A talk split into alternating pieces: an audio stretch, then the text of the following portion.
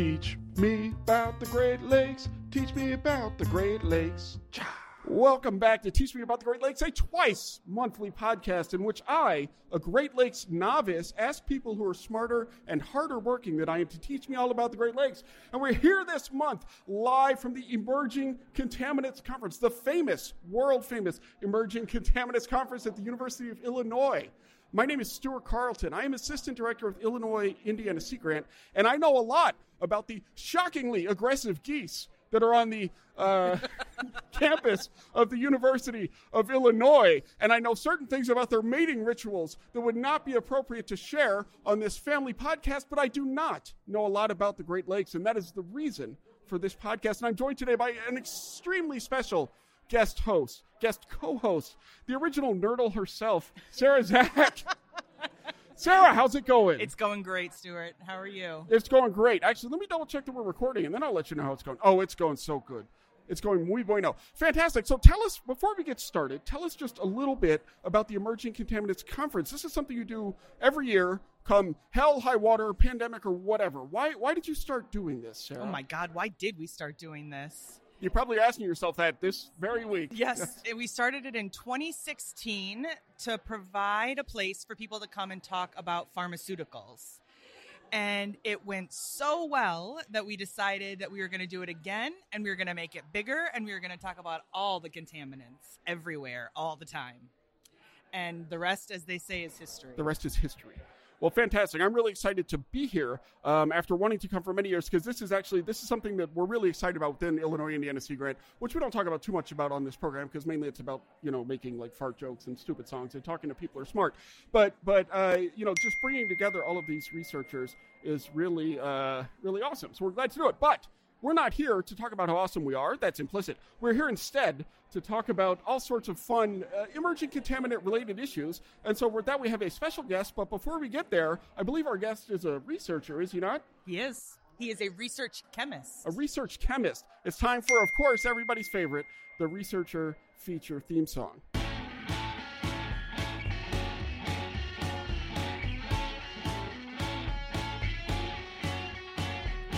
Researcher feature, a feature in which a researcher gonna teach us about the Great Lakes.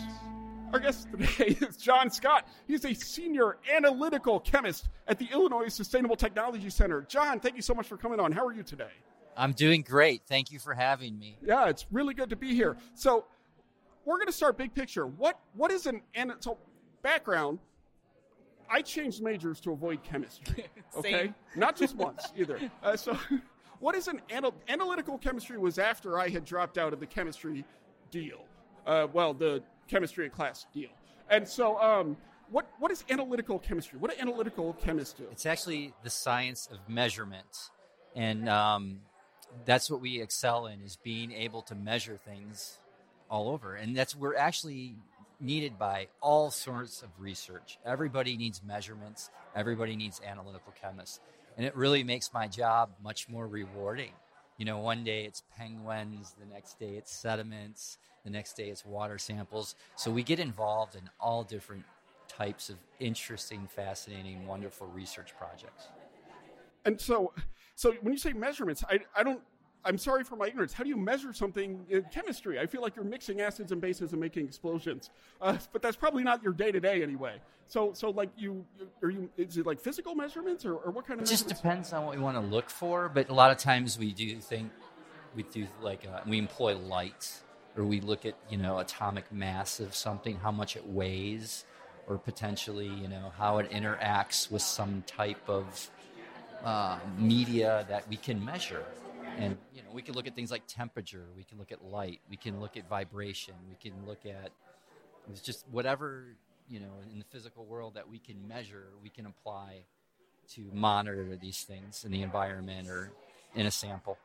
That's really cool. Okay, and so um, uh, so so this is an applied field, I guess. Then, right? And that you're not. Are you, is it really theoretical? Are, are there applications? What are you working on? The answer is yes. Okay. Both.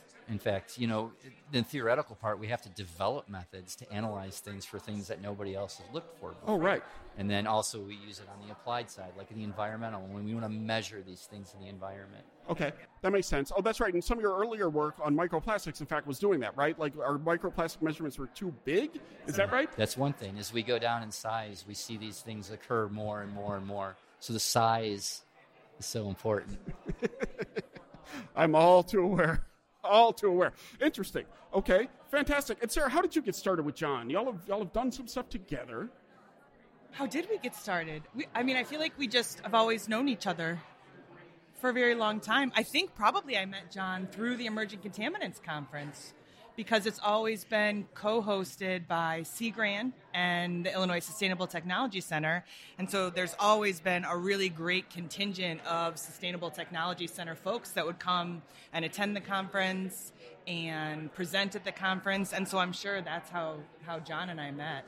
And uh, Sarah's a great person to work with. She's always open to new ideas, and she never says no. And uh, Yeah. But the other thing is uh, the relationships are important because we believe that Sea Grant, what they do, is so important. Public outreach is really the uh, the biggest, the one of the best ways to solve these problems Yeah. with emerging contaminants. And but John says that I don't say no, but I think John is very much an ideas guy. John thinks big picture, and he's got a lot of. He's always got a lot of new ways to look at problems brewing in his head, and you start you sit down with John and you start talking about it, and you come away with three, four, five ideas for research projects. Then you got to find the money for them, right? you got to find the money for them. You got to find the people for them. But um, John, you don't ever have any shortage of ideas. That's for sure. Well, fantastic. But we're not here just to talk about how amazing we are. Uh, we're here. So at our live events, we like to do games. And so um, everybody who's here can attest. What we have here is a big box of ideas. Uh, this is bringing this box here was a significant challenge. Enormous. Uh, you know, there are Had to strap it to the roof. It was, it was, and and um, anyway, but I was able to do that. And in this box, we have some ideas. So what we're going to do is we're going to rummage around in the box, and we're going to pick a topic out of the box in which we rummage, and then uh, yeah, you can hear some rummaging. You hear a rummage, a good rummage, and then John is going to go on that topic. All right, the first randomly picked topic. Uh, I picked this one. Sarah will pick the next one. Is microplastics. John, I'm a little behind on my micro. Well, first of all, microplastics. Let's start with our very first episode, the most downloaded episode in the history of teaching about the Great Lakes. Episode one was Sarah Zack, the episode that was so good that we invited Carolyn to be on the show permanently, um, and Sarah to be back many times. Uh, so, but it's been since about episode one since we've really talked about microplastics in detail. So, short version: What is a microplastic, and why do we care? Well, first of all, it's the size. Uh, microplastics are typically considered um, uh, synthetic materials that are in the size range of about one micron to five millimeters. So that's kind of our definition. Okay, so size basis, micro size, and and and so these are things that come from basically any plastic, right? Do they slough off of plastic, or is it when they break down? Or We or actually what? have two categories. You have primary microplastics, and these are things that were made intentionally to be very small. That's similar to like all the the, the um, uh, microbeads. the microbeads in my skincare regimen. Yes, Yep, thank you. Okay. And then also, so there's industrial abrasives that are made to be very small. But then the second source of them, as we call secondary, and is probably the most common source of these, is from breakdown of larger pieces of plastic. You know, plastic does really doesn't degrade; it just breaks down to smaller and smaller pieces over time. and like so that's something bigger. It just as I don't know, like a truck runs over the plastic water bottle you threw out of your car.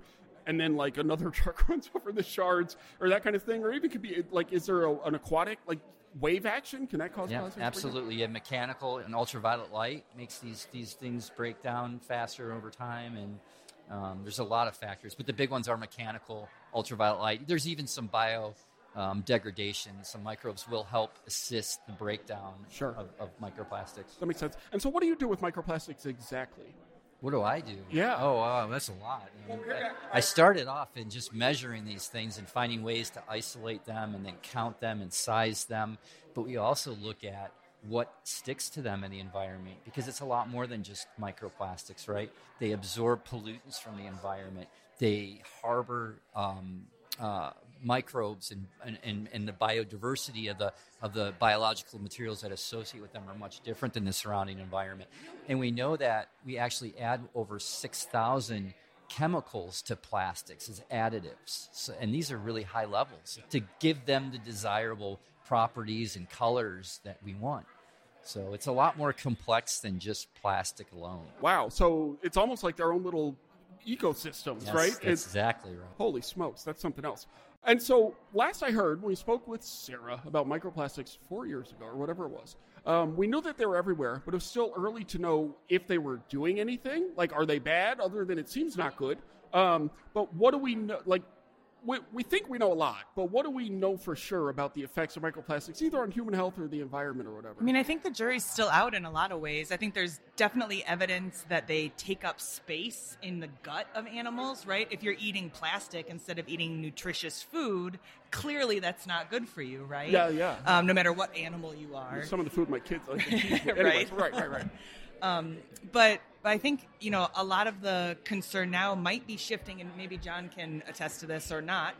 Might be shifting towards looking more at what's stuck to the microplastics more so than the microplastics themselves. I'm seeing a lot more of that kind of research now.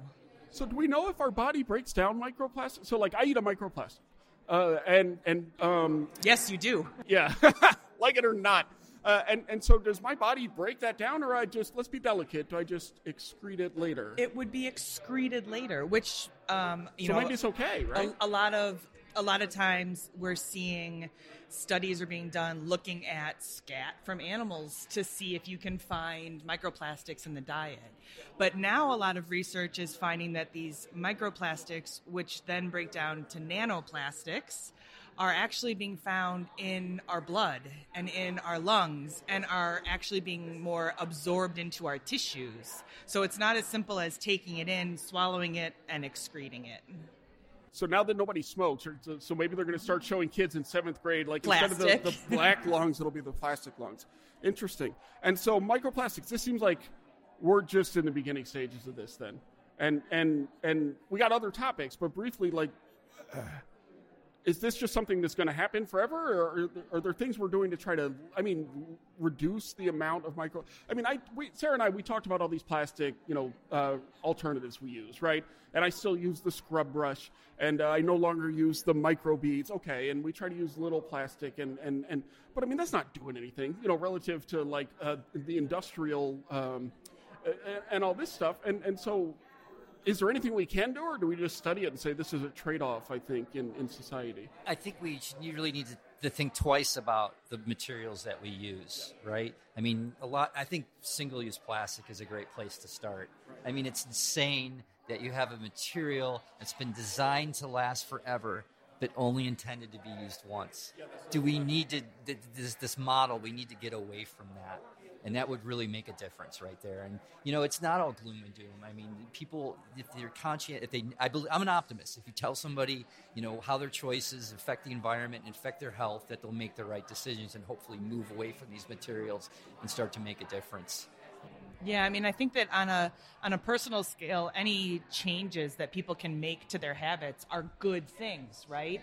But the fact of the matter is that the real root of the problem isn't you or I using plastic wrap, right? It's the large scale, um, you know, industrial pollution that's really problematic. I think one t- one thing too, um, and I don't want to put you on the spot, John, but like I think part of the thing with microplastics too is that we don't know where they're coming from.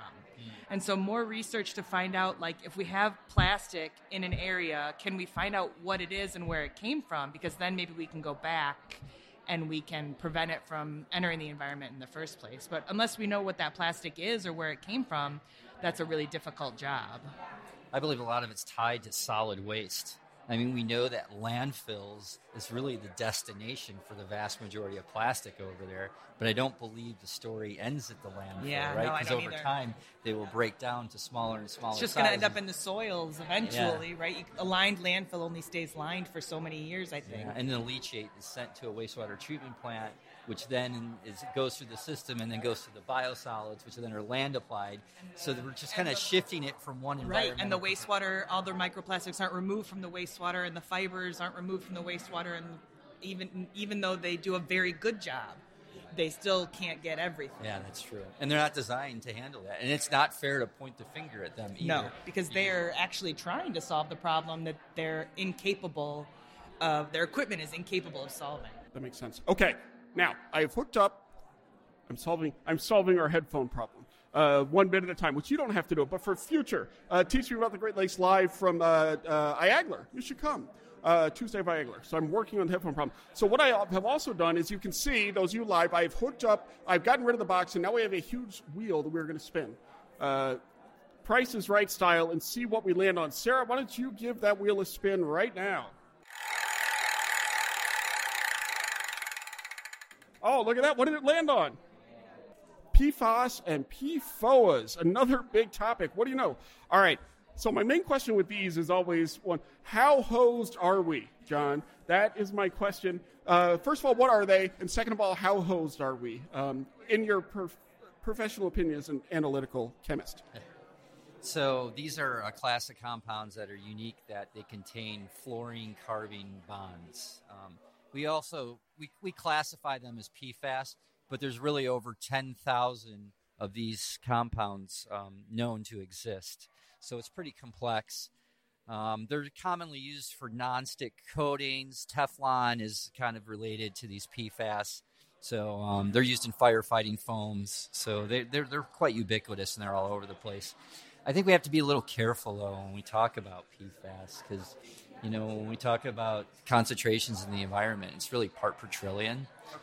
Yeah, there, which was which is um, That's not imaginable. Like how many how many drops in a swimming pool is a part per trillion? it's good. Yeah. Not many drops in lots of swimming pools. Not many drops in lots of swimming pools. And there's your title. There it is. Nailed it. It would be like trying to find a cup of mercury in Lake Michigan. I mean, it, it would be it just be it's a very very very minute concentration. We talk about. I mean, now granted there are hot spots. There are places that are really high, but for the most part, when when we look at the environment, we're talking very very low levels. And so this comes from like flame retardants and stuff. But I mean, if it's such a low level where like a cup in Lake Michigan can be potentially, I mean, what do you do about that? I don't. I, am not convinced that at environmental levels they are. Um, I'm not. I haven't been shown the data yet that they would incur adverse effects in wildlife and humans' health yet. I'm not convinced from what I've seen so far. At higher levels, yes, we see cancer, we see endocrine disruption, but in the part per trillion levels, I think I I mean I yeah, I can't disagree with that, especially since what you're seeing from different states is that some states are seeing high enough levels where they feel the need to have fish advisory or consumption advisories, but other states simply aren't seeing that. And so the same species of fish you can eat in one lake but not in another. I think it's very location specific. It tends to be very location specific. We saw some talks today where folks were doing sampling. Um, I saw one. It was outside of uh, an. I, I don't know if it was an air force base or an airport or maybe both, and the levels were very very high.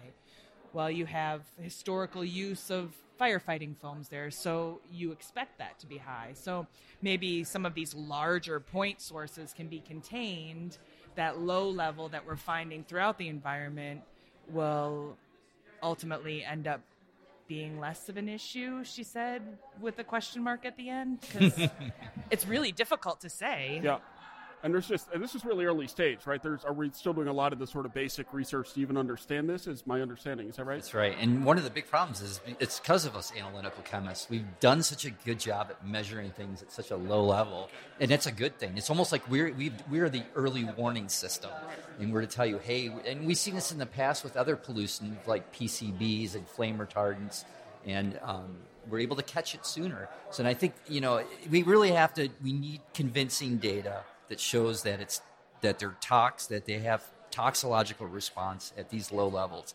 But I really think the solution is to turn the tap off. I think we need to stop making these fluorinated compounds. We, need to find uh, alternatives that are that are uh, that do not have as much environmental impact. Yes, right. I agree. But so, right before we had kids, we found out about BPA, and everybody's like, "Get rid of the BPA," and they did. I mean, that stuff disappeared overnight. But now we're finding out, I don't know, maybe this other stuff isn't good either, right? And, and, and the same thing happened with PFAS, right? They quit making the long chain PFAS because I mean we've known that those were dangerous since what the 60s. And so they started making these shorter chain PFAS like GenX and now we're finding that they're causing very similar problems. So I don't know what the yes, I, I don't have so an I guess there's no you, way to know though, right? So I mean part of your job is we to say this is the best we can do and then to later find out that we need to do better. I don't know. Is that is that uh, that feels distressing in some ways. I think. Well, I guess it's the, you have to just consider, you know, where these things are being used. Is are they absolutely necessary? Does it matter that the cheese sticks to your pizza box? Can you live without that? I mean, you know, that's. And I think just like microplastics too, I think a lot of times we don't have a lot of choice in what we can buy. But if we put pressure on these companies at the larger scale to make their products without these things, right? Like maybe you don't package your toilet paper in plastic, you package it in paper. Maybe you don't line your boots in Gore-Tex, you line them in something different, right? And if if we vote with our wallets, then the pressure gets put on and then I think that can affect real change.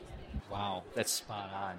And along those lines, it's again, I'm an optimist. I believe if you tell people, and that's one of the things is people buy these products and they have no idea. Nope, that they can yep, we need better that's labeling. Totally true. We need we need to we need industry to label these things so people know that they're in are these materials and they can make the right choice. I mean, in an ideal world, we in the United States would do things like they do in Europe, and we would prove that something's safe before it goes out into the marketplace, oh. rather than putting it out in the marketplace and then figuring out that it's toxic. But this is the United States, and we don't do things. Like that. We make a different way. set of trade-offs, right? Yeah.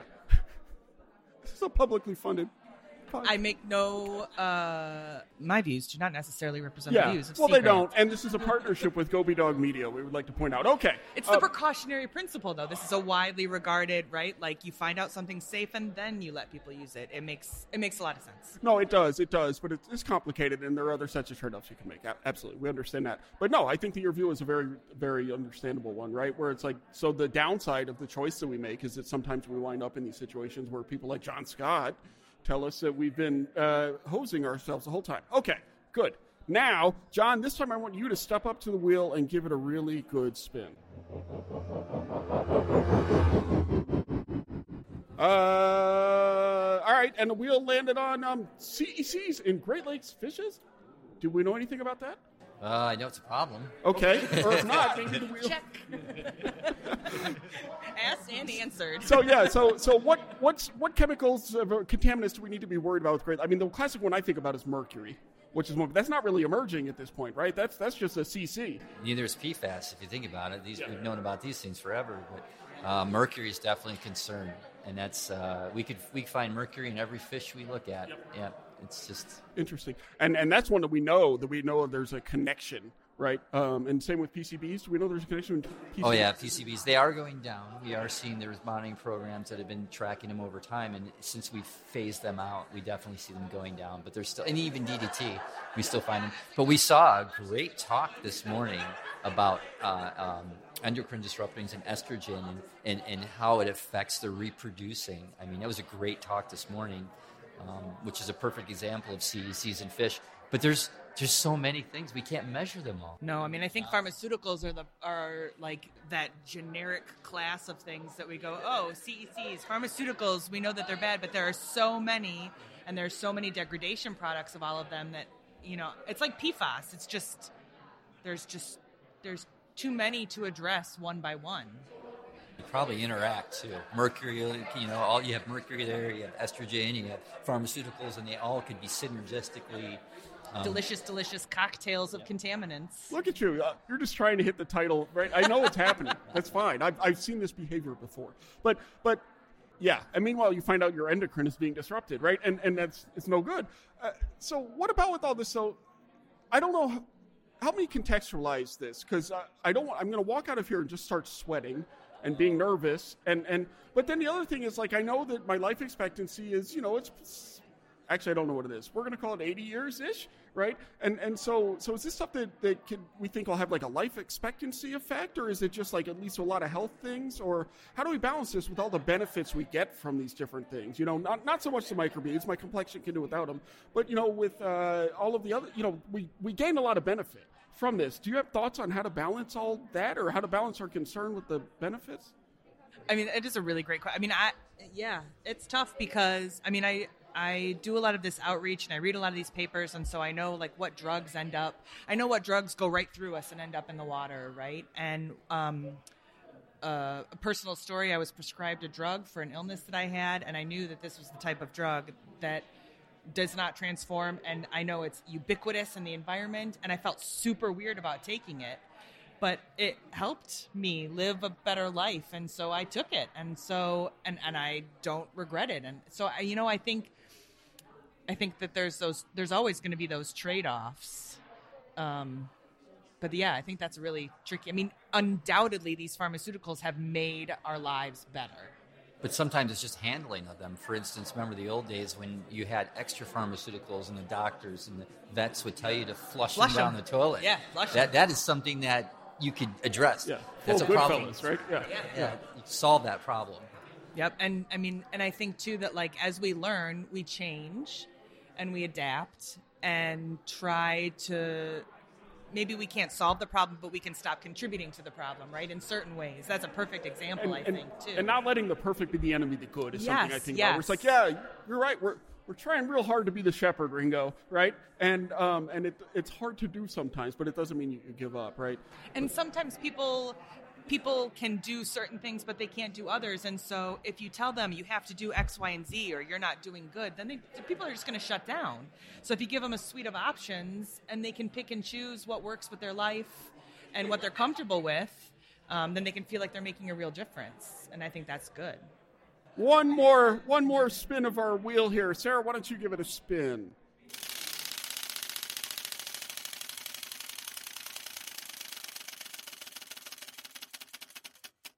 No, we're going to go. Okay, yeah, we'll do this one. Can we buy a vowel here? Is what the wheel landed on. That's what I meant. By we're going to do this one. So this is a shout out to Marta Venier of the Indiana University in Bloomington, who's on Teach Me About the Great Lakes episode mm, 52, where we learned what was the uh, Lakey Award winner for Great Lakes Fact of the Year last year, which is that your cat is loaded with micro or with uh, PFAS. Turns out your your cat has a lot of PFAS, Sarah. Just heard that Yeah, you heard Where it when I you were hear that? Did I listening to the? Lakeys. Yeah, you were listening to the Lakey Awards, which we do every year, and you said the teaching about the Great Lakes fact of the year was that your cat is full of PFAS. But the name of her episode was uh, uh, "Can We Buy a Vowel Here?" or something like that. And so here we want to know what is a contaminant that is so emerging that we aren't yet giving it appropriate concern, right? That is the question here. What is one that in, in the ECEC 2027 we're going to be talking about a lot? I'd just like to state for the record that our fearless leader, Tomas Höök, asked me that question in my annual review, and I did not have an answer. Did not for have an him. answer. But the good news is you went and researched it so that you would have an answer for him next week. Nope. So that I would punt it to John Scott, Ah. research chemist extraordinaire. Well, let me get my crystal ball. Oh, nice. One thing I am thinking it might come up is a compound called siloxanes. Called, What is that? They are uh, the inside of your soda can is coated with PDMS, and the PDMS is also turning out to be one of the. And the siloxanes are being used as alternatives for PFAS. Oh, interesting. So they have very similar properties to PFAS. So I definitely think that, that's one that's on my radar. So what is this PDM? Because I drink 250 million of these little fizzy pops a day.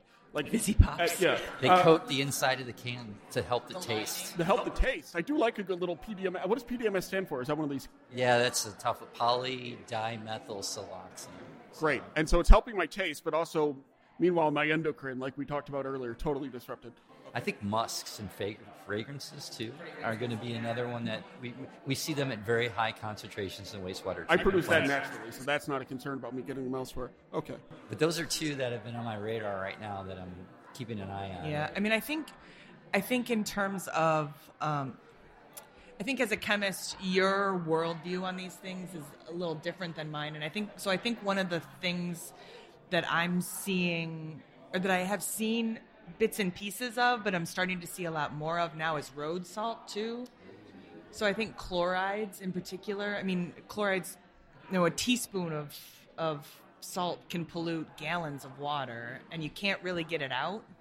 And we apply so much salt in the. I mean, it's the Midwest, right? It's like microplastics. The fleece is to microplastics as road salt is, you know, to to chlorides. And so I think that's one that I'm now starting to see a lot of communities be worried about. I'm seeing a lot more legislate, not legislation, but ordinances about how you can can um, apply road salt or not apply road salt or beet juice alternatives and things like that. Um, yeah, and then sunscreens, I think too, is another one. Because here, speaking of difference between Europe and the America, right? In Europe, they tend to use those physical blockers, right? Yeah, zinc oxide. Zinc oxide. I think that's what it is. Zinc oxide. I bet. What's the? Come on, John. What's the chemical? Uh, Z. What is Z? ZN. ZN. O2. ZNO2. Zinc oxide. Or titanium dioxide. Oh, that's Yeah. T I O two. Okay, I was getting there. when we talk about what's the next emerging contaminant too, a lot of times we have to look at the production of what they're what people are making. Like plastic is one of the things I'm focused on because we make more plastic than anything else. So anytime you make something in such large amounts, you really have to ask yourself, well, where is it going? And that's a good indicator of what's the next emerging contaminant. What are we making in large quantities? And maybe it's not the contaminant, but maybe it's a method. Maybe it goes from we're worried about plastics to we're worried about what's on the plastics, or we're worried about the, the vectors rather than vectors of existing contaminants rather than new contaminants. And don't forget all the other pollutants that we were talking about in the past haven't gone away. No, they're still there. That's the problem, right? They, they rarely have contaminants of uh, unemerging, whatever the opposite. Demerging? Legacy- legacy Well, they got those too, but they're they're never going away, or at least rarely. So what I'm hearing is there's always going to be work to do, which means we will always be having the Emerging Contaminants Conference, Job security. job security, and maybe more live podcasts. Who knows? But John Scott, thank you. This is interesting to hear about the different contaminants, emerging concern, trying to figure out what uh, analytical chemistry is exactly, and discussing why we, you know, dropped out of different parts of our schooling and, and how hosts we may or may not be. But that's actually not why we invited you on Teach Me About the Great Lakes this week. The reason that we invited you on Teach Me About the Great Lakes is to ask you two questions. And the first one is this If you could choose to have a great donut for breakfast or a great sandwich for lunch, which one would you choose? oh, the sandwich. Sandwich. Okay. Sandwich. Sandwich. Sandwich. All right. And where? So I am right now at the Emerging Contaminants Conference in Urbana, Champaign. Tomorrow, I'm skipping out on lunch. I'm going to get a sandwich. Where am I going, John? For a sandwich? Yes. I drive to Chicago for I really wanted a good sandwich. That's, that's what I'm talking about. Augustino's, yeah, Nice. North Avenue. Fair enough. We're going to have a meeting for a Sea Grant in Chicago soon. I will be at Augustino's. That sounds good. Uh, we're due a meeting there anyway. So perfect. Augustino's it is. All right, great. Now, the other thing is we like to share. So we are a Great Lakes focused podcast. Is there a special place in other than Augustino's um, in the Great Lakes that you'd like to share with our audience? And what, what makes it special in your mind? Uh, I guess where the coastal management program's at is Waukegan Harbor. I mean, it's but it's not really. Is it really pretty? I, can't I mean, the lake kind of beautiful. industrial, but yeah, it's Yeah. yeah. The dunes is a pretty area. It's um, Yeah. that's that's good. The national park, right? Fantastic. Well, John Scott, Senior Analytical Chemist at the Illinois Sustainable Technology Center, thank you so much for coming on and teaching us all about the Great Lakes. My pleasure.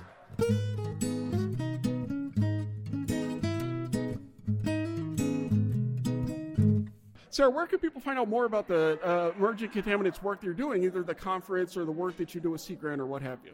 So we have quite a bit of information on our Sea Grant website about different emerging contaminants, um, including a new PFAS RFP that we're going to be releasing really? pretty soon. Tell me about this. Yeah, so we're um, we got a prod we got funded to do a project in the Great Lakes, looking at social and economic impacts of PFAS. So there's a lot of money out there for uh, monitoring projects and fate and transport and remediation, but there hasn't been a lot of work done on how it's impacting communities.